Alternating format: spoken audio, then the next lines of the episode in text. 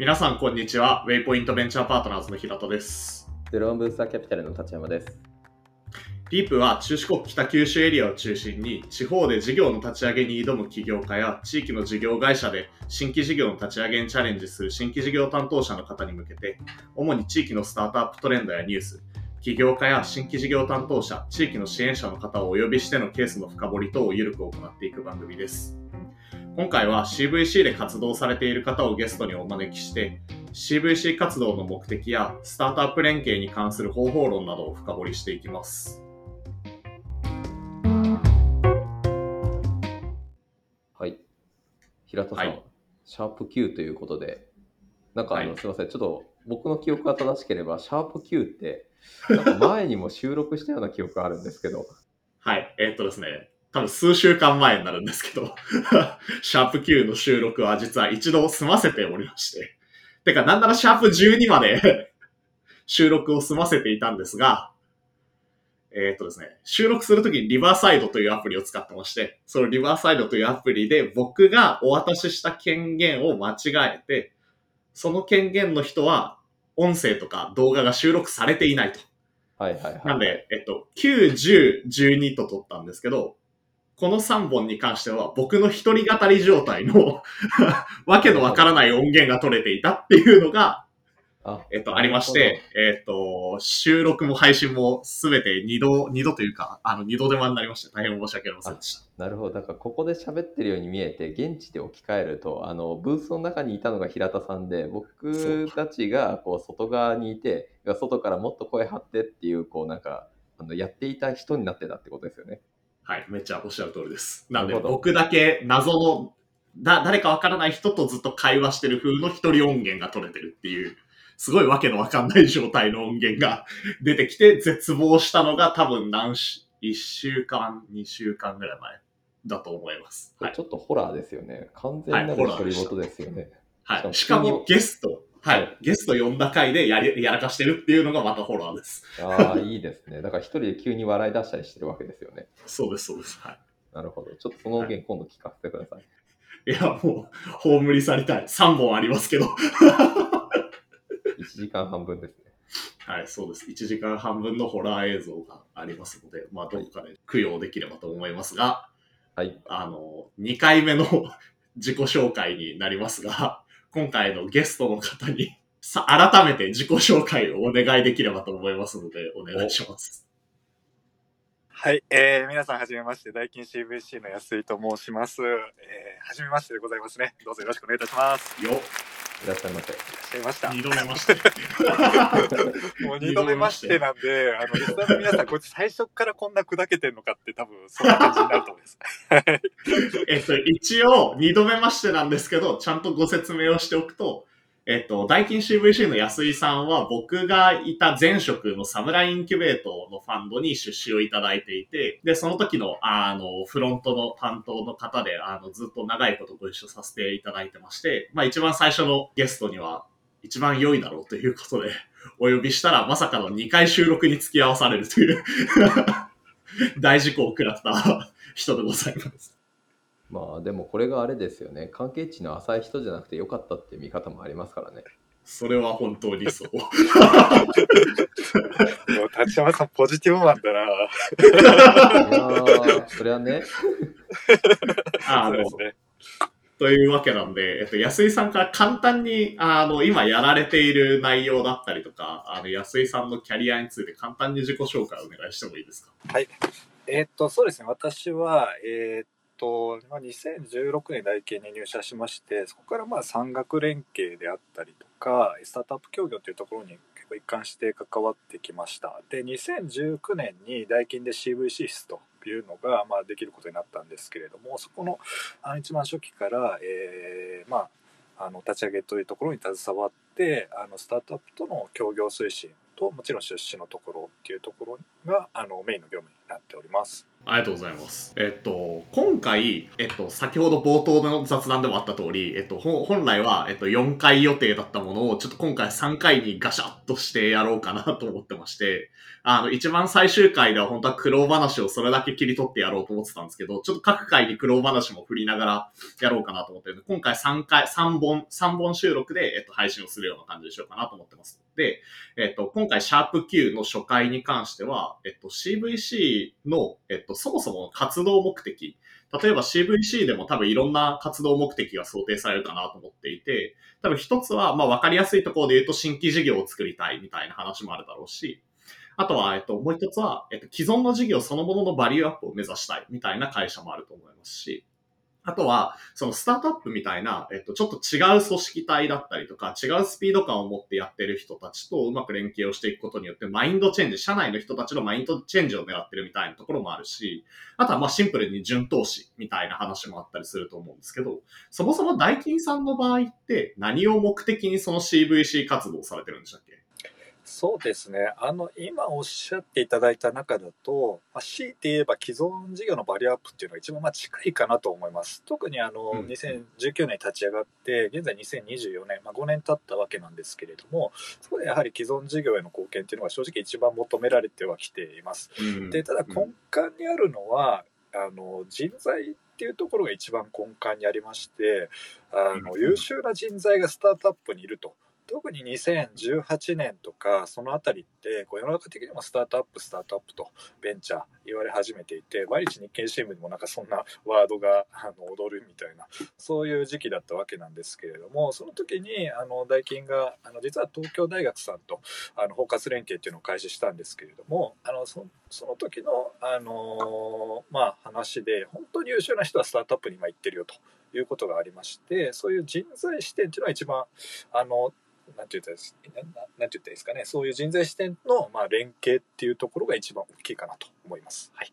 ありがとうございます。その、さっき2018年ぐらい、まさにあの CVC 蘇生されたのが18年、19年なんですかね、あれって。19年です。19年ぐらい、まあ、まさに、えっと、何回、何回か前どころじゃない、かなり前の、あの、シャープでも CVC の蘇生がバーッとまとまって出てきたのって2018年だよね、みたいなお話をしたことがあるなと思うんですけど、その2018年、19年あたりで、その CVC 活動をやろうっていう風になったきっかけというか、なんかもともと結構いろんな取り組みをされてたのかなと思うんですけど、なぜその18年、19年あたりにまさにその取り組みとして CVC をやろうみたいな話になったのか、その辺ってどうですか？あはい、ありがとうございます。あと、先ほどの話と、まあ、つながるところはあるんですけれども、あの、大企は2012、3年頃からですね、あの、大学との、あの、産学連携によるオープンイノベーションの、まあ、あの、促進というところに力を入れてきました。で、えーっと、そこから大阪大学さんとか京都大学さんとか、えーっと、えーまあ、そういったあの国立系の大学さん中心にですねあの包括連携というものを締結していろいろなこう開発とかやっていたんですけれども、えー2018年に、えー東京大学さんと、まあ、包括連携をした時に、えーやはりあの先ほど申し上げたように優秀な方はスタートアップにいるというところで、徐々にこうスタートアップっていうのを社内に探索するような動きっていうのがまあ出てきました。でそういう担当にまあ当てられたものみたいなのもあの担当としてきちっと貼るようになりましたというところです。でえーそこからまあ1年弱ですね活動していってスタートアップとの協業っていうのは、えー徐々に徐々にあの数としては出てきていってそこからさらに一段こう連携を深めて先ほど申し上げたようにこうスタートアップの優秀な方々っていうところを代金として、まあ、フルにか活用ってちょっと言い方おこがましいですけどするためには、もう一段階か関係性深めたいなと。その手段として渋々を立ち上げようと、まあ、そういう流れになってます。うん。はいなんで、18年、19年を狙って作ったというよりかは、まあ、たまたま、あの、今までの取り組みの中の流れ的に18年、19年が大金にとってちょうど良かったっていう、なんかそんな感じのタイミングだったとですね。そうですね、おっしゃる通りですね。はい。あと世の中的にはやはり CVC っていうのが、まあ、比較的ちょっとワードとしてポロポロ出始めた時期っていうことも、うんまあもちろんあるにはありますけれども、はい。なんかちなみにそこでちょっと掘っていくと、なんで CVC になったのかなっていう部分をちょっと改めてお聞きをしたくて、っていうのはあのこう関係深めるって言ってより緩い形で言えば業務提携っていうこう業務上の話があってより深いところって言った時って、まあ、M&A であったりとかがあると思いますとで、とはいえやっぱりこう出資をしていくって引き返せない関係値になるじゃないですか。っていう、こうなんかその重たい意思決定をあえて選択されたところって、なんかどういうところがあって CVC にしたのか、投資という手段にした理由っていうのをちょっと改めて聞きたいなと思ってます。はい。えーっと、そうですね。まあ、業務提携というところは、まあ、あの、比較的、まあ、スタートアップというか、まあ、共同開発に近いところはあるんですけれども、そういう意味での業務提携、あの、講義の意味での業務提携みたいなところっていうのは結構やってきてたんですね。で、そこからさらに、まあ、もうちょっと踏み込んだ何かをしようという時に、まあ、確か MA っていうのも選択肢としてはありました。で、実際、あの、私の今の、まあ、上司にあたる三谷っていうものがいるんですけれども、うんその三谷が、えっと、もともとその、彼財務畑でやってきて、えっと、えーで、そこから R&D 拠点の技術 M&A 担当副センター長って行々しい肩書き強ですね。しかも、当時29歳ぐらいでなったんですよお。ーすごい。今の。今の僕より若いんですけど、今の平田さんぐらいかな。で、なったはい、んですけど僕と同い年ですねで。すよねマジか。なって、はいで彼もやえちょっとそこで、まあ、そもそも M&A あの本体のそのなんですかねもう少しアメリカの方での本業の M&A っていうのは関わったことあったんですがスタートアップの M&A なんて基本的には、まあ、大企業からほとんどやられてないというところでいろいろまああの勉強して。まあ、今もそうですけど当時スタートアップもかなりバリエーションが高くてですね。で、うんえっと、い今のこう大研の M&A のこうなんか仕組みではどうもこれなんかうまくいかないぞと。まあ、M&A という形は取れるかもしれないけれども、本質的な意味ではあのあんまりこれ意味ないねというような、うん。あの難しいねという表現がいいかもしれないですけどもというところを考えて、まあ、いろいろあのいろいろなところで勉強させていただいてその中間を取る形で、まあ、CVC っていうのがいいんじゃないかと。いう、まあ発想なのかなと。半分最後の方は推測ですけれども。うん。うん。なるほど。ちなみにあの出資っていう形だと、えっとまあ、当然こうファイナンシャルリターンっていうのが発生することあると思うんですけど、まあ、よくあるこう CVC だとこうファイナンシャルリターンとストラテジックリターンをどうバランスさせますか？事業上のこうリターンと。のうん。なんかあので結構これあの会社さんによってカラーが出るかなと思うんですけど。難しいところ。これなんか大金さん的にはちなみにどこに置かれていてなんでそういうこう意思決定されたのかみたいなところってお伺いしてもいいですか？あはいそうですね。まあダイキンは一言で言うと strategic financial ザル以上です、はい。なるほど。ざるなんですねザルって言ったら怒られるかもしれないもちろん見てはいるんですけれどもあのあのまあちょっとことは言いませんがこう出資先で何社かこう上場したところはあるんですけどうんみんなこう上場って言うとあピンとこないんですよね。なんか、お、なんかおめでたいことだね、ぐらいなテンションで。なので、あの、何倍になったとか、マジで誰もね、見てないっていうところがあります。はい。というか大金さんからするとあれですよね多分営業利益が3500億とかあるんで多分上場でのこう利益ってそこまで大きなインパクトをこう会社経営的にも取られないっていう理解ですかねあおっしゃる通りです。まさしくその通りで、はい。あの、単純に営業利益から見てもそうですし、為替が、あグローバルの比率がかなり80%近いので、為替が、まあ、1円どころか 0. 何円ぐらい動くだけでスタートアップのやつなんて全部ぶっ飛ぶみたいな話なるほどではい。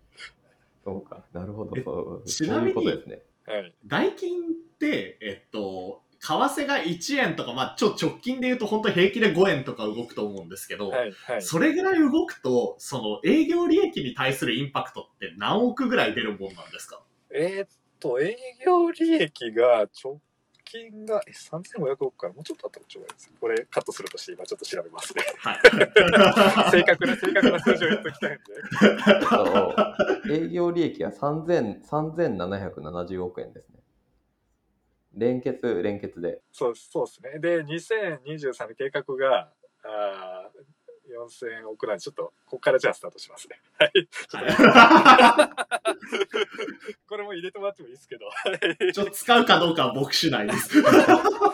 さすがですいません。編集者あの、あたかもここから喋ったかのように喋りますけど、あの、大体の、えっと、営業利益っていうか、2023年度計画でも4000億ぐらいなんですね。うんなので、そこで1円動くっていうと、このうちの多分8割が、えっと、海外だとしたら、まあ3000億強ですよね。それの、だから要は150分の1ぐらいが動くっていう計算になるので、えーっと、3000の150分の1は1円で20億ぐらいかな。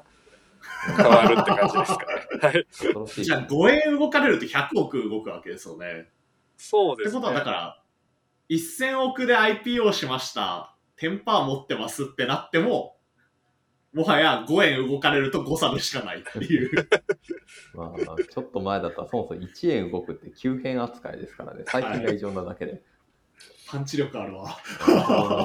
えでもなんか ちょちょっと今の話でこうなんか掘っていきたいのってそれあのまさにこうダイキンさんっていう超大企業このまああの世界シェア、えっと、ワンツーみたいなところの会社さんだからそういう現象起きると思ってますと。であのちなみにそういう時でやっぱ減損って起きることってあり得るじゃないですか投資をしたところが。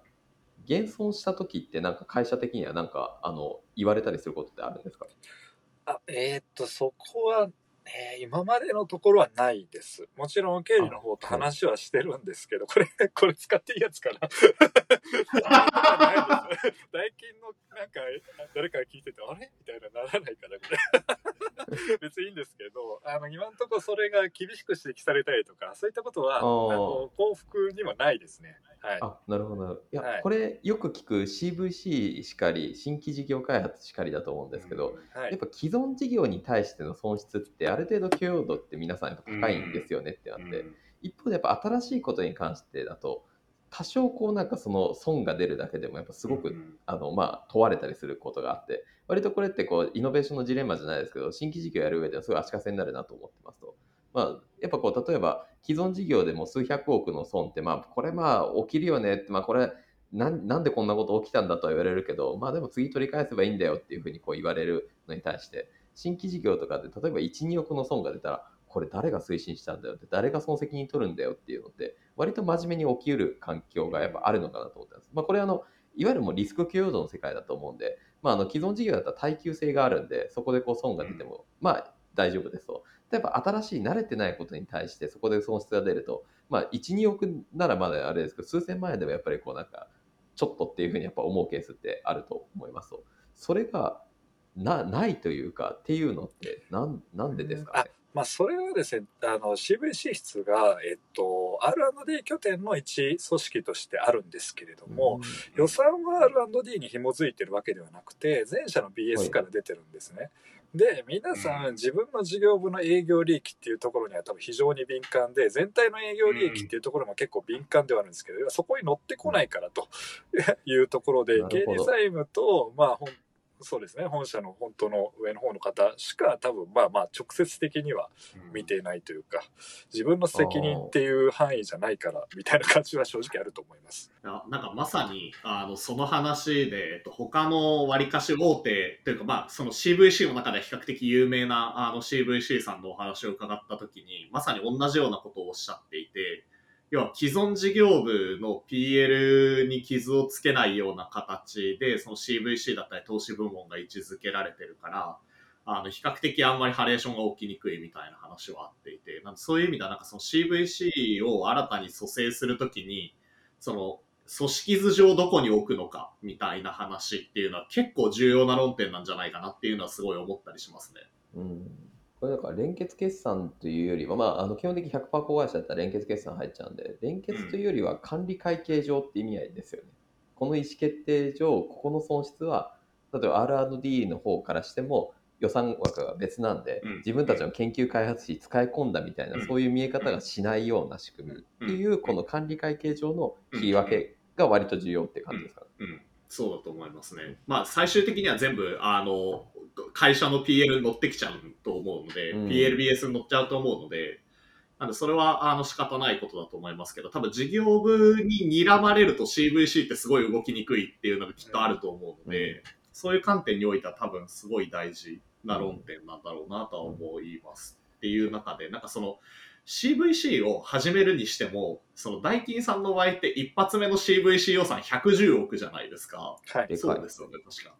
その他の CVC さんって割と一番最初はスモールスタートをして、まあ、スモールって言ってもだいぶでかいイメージですけど、そこから割とサイズを上げていく、うまくいけばっていうようなケースが多いのかなとも思ったんですけど、なんで一番最初から110億っていう結構な規模感でやれるようになったんですか？なんかその CVC を立ち上げるのかなり大変なイメージがあっていて、なんかどこの会社もすんなり立ち上がるっていうケースって、本当にトップダウンでいったケースぐらいしかないような気がするんですよ。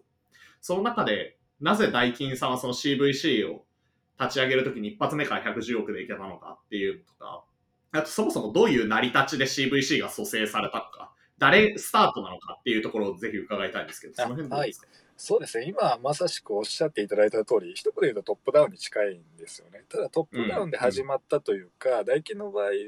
というか、まあ、今回のケースにあおいては、あの、先ほど、えー、申し上げた今の CVC の室長、責任者をやってる三谷というもの、私の上司がいるんですけれども、彼が、まあ、提案をして、彼が室長になりましたと。うん、で、彼が提案をしたときに、そもそも CVC、VC って何ぞや、今、今はだいぶ、まあ、世間的にも大金の内部でも、一定のこう、まあ、少なくともワードを聞いたことがあって、ベンチャーに投資してるんだね、みたいな感じの理解っていうのはあるんですけれども、当時って何やその横文字はと。美味しいんかと。それぐらいの感じやったんで、あので、みんな、まあ、正直わからなかったんですね。っていうところで、三谷は、あの、ダイレクトに経営のトップに、えこういうことをやりたいんですということを言って、それが、まあ、通ったというところで、一番経営のトップはまあ会長なんですけれども、まあ、やるときはダイナミックにやらはれみたいな感じなので、あの、これも、今回のケースじゃないんですけど、僕もいろいろな事例を見てると、まあ、もともと、まあ、とある予算でありますって、こう、枠でね、やりますって言ってたのをシャッシャッって書いて、逆にこう倍にするような人ですよね。だから、まあ、10まあ、50億でやりますって言ってたのを100億シャッシャッって100個にしなはれみたいな感じ、普通削られたりすると思うんですけど、やるからにはちゃんとインパクトのあるようなことをやらなきゃいけない。っていうところで、それがやらないか、まあ、どっちかっていうところなので、そこのこう、なんていうんですかね、思い切った意思決定っていうのはあったのかなというふうに思います。うんいやあのまさにその前職にいた時ちょっと全然細かい話は全く喋れないと思うんですけど、前職にいた時もまさにその、あの、今聞いたお話にめちゃめちゃ頷けるようなエピソードは確かにあったので、なんでそういう意味では、あの、すごく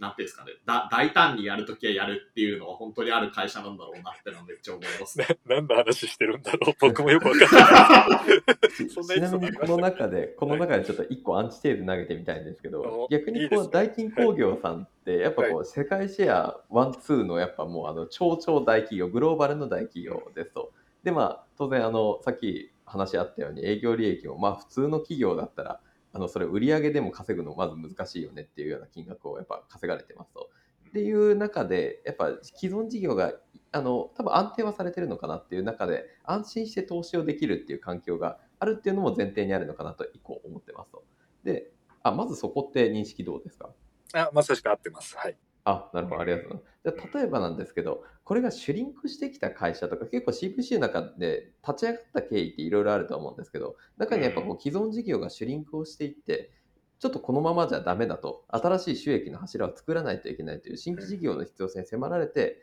その一種として CVC やるケースはありますと。っていう会社さんに向けてでいくと、なんかどういうところをこうケアした方がいいみたいなところって経験的にあったりしますか？こうどういうところっていうのは CVC 立ち上げる上でも、えっと、どういう形で立ち上げた方がいいとか、投資をするにしても、多分今だったらこう、なんかある意味、多少まあ損が出ても、プラスが出ても、横も悪くもこう、あの、すごい鈍い反応をもらえる、やりやすい側だとは思うんですけど、なんか、もしちょっと自分のか、そのちょっとシュリンクする会社さんの中とかだったりしたとき、どういう立ち位置で投資をした方がいいかみたいな感じです。まあちょっと私もそういう環境には実は、あの、幸せながらもというか、いたことはないので、あの、ある意味推測というか予想にはなるところはあるんですけれども、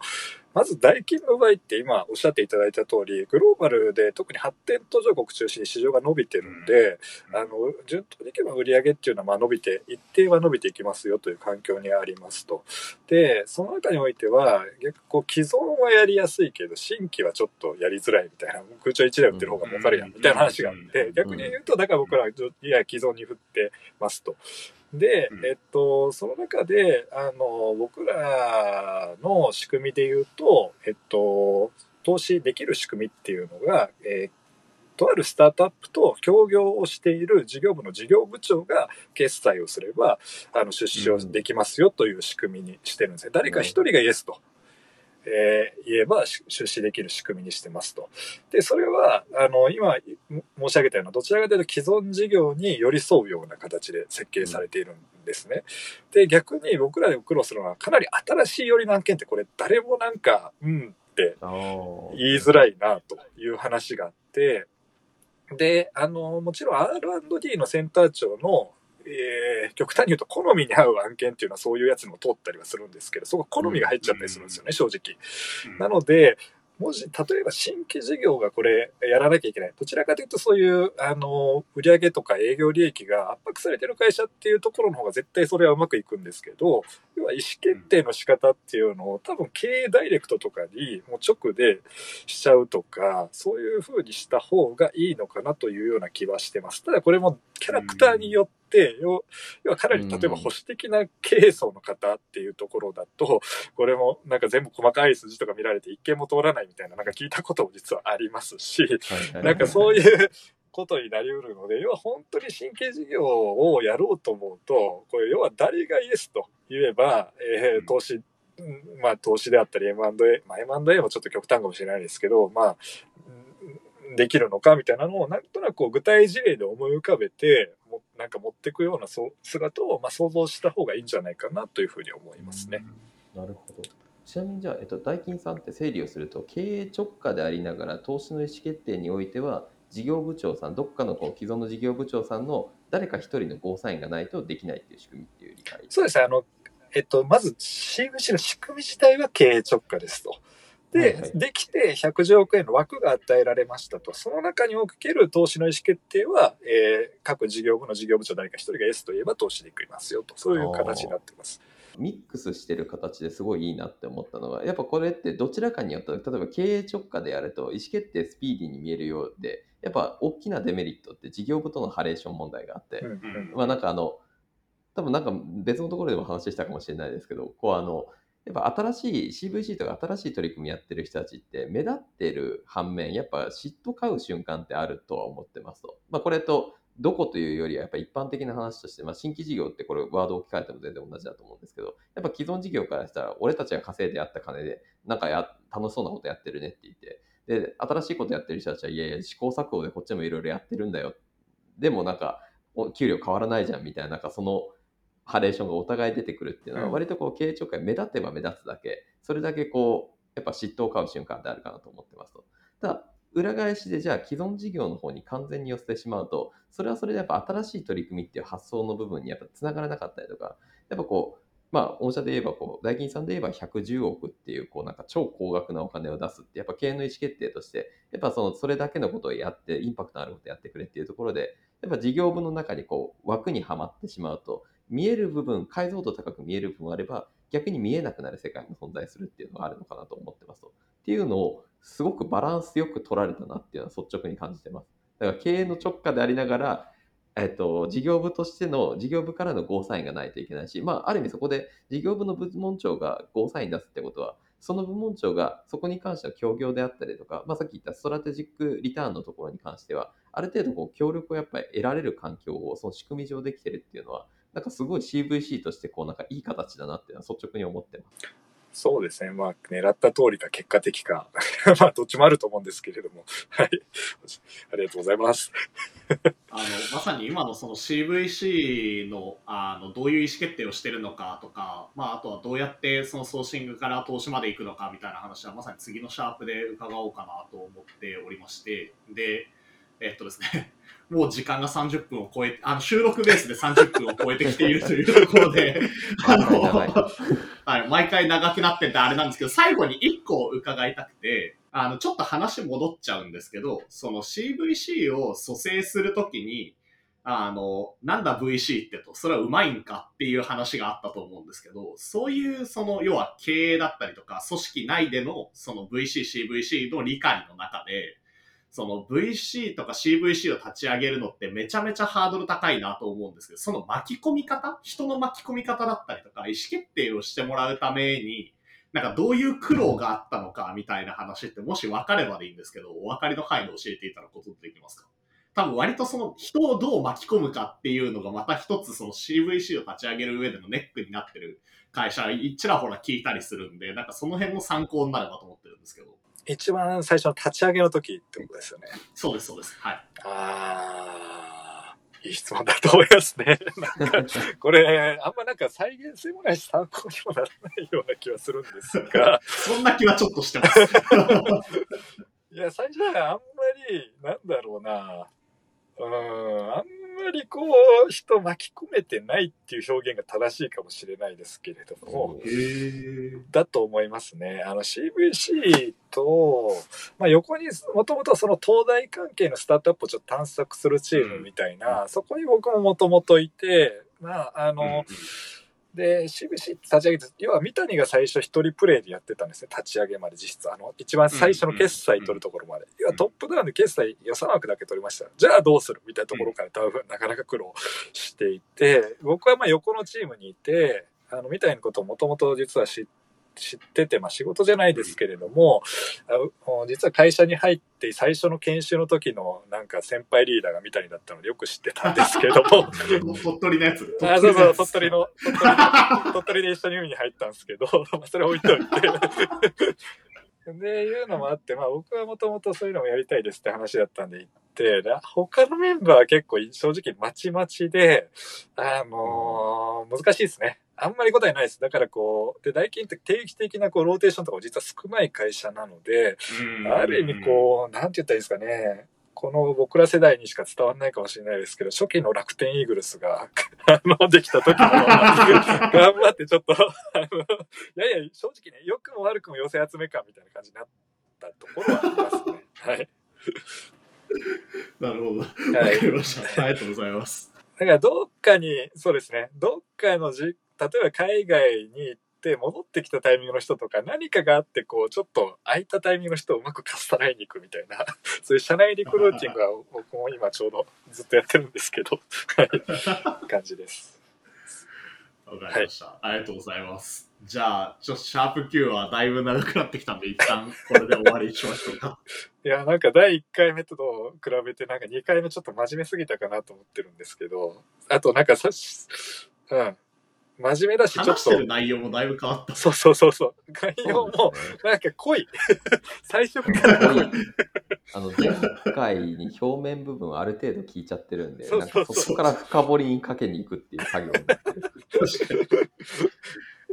より実益を取りに行った感じそうのですよね。もうちょっとだから大金 CVC のそもそもの話とかもした方がいいのかなと思いながら、まあ、こっちの方が面白いからいいかと思ってやっております。はい。じゃあ、ちょっと引き続き、シャープ10と12も、あの、安井さんにゲストで来ていただいて配信できればと思ってますので、今回はこんな感じで終わりにしましょうか。はいはいあの、ぜひ次回も聞いてください。次回以降の再生数がさく少ないとですね、僕は落ち込んでしまうので、ぜひ皆さんお聞きください。はい、ありがとうございます。じゃあ今回はこれにて以上となります。えーよろしければチャンネルのフォローと、えー概要欄にあります X、Twitter のフォローのお願いいたします。またご意見や取り扱ってほしいテーマは概要欄にありますフォームより受け付けておりますので、ぜひお送りください。それではまたお会いしましょう。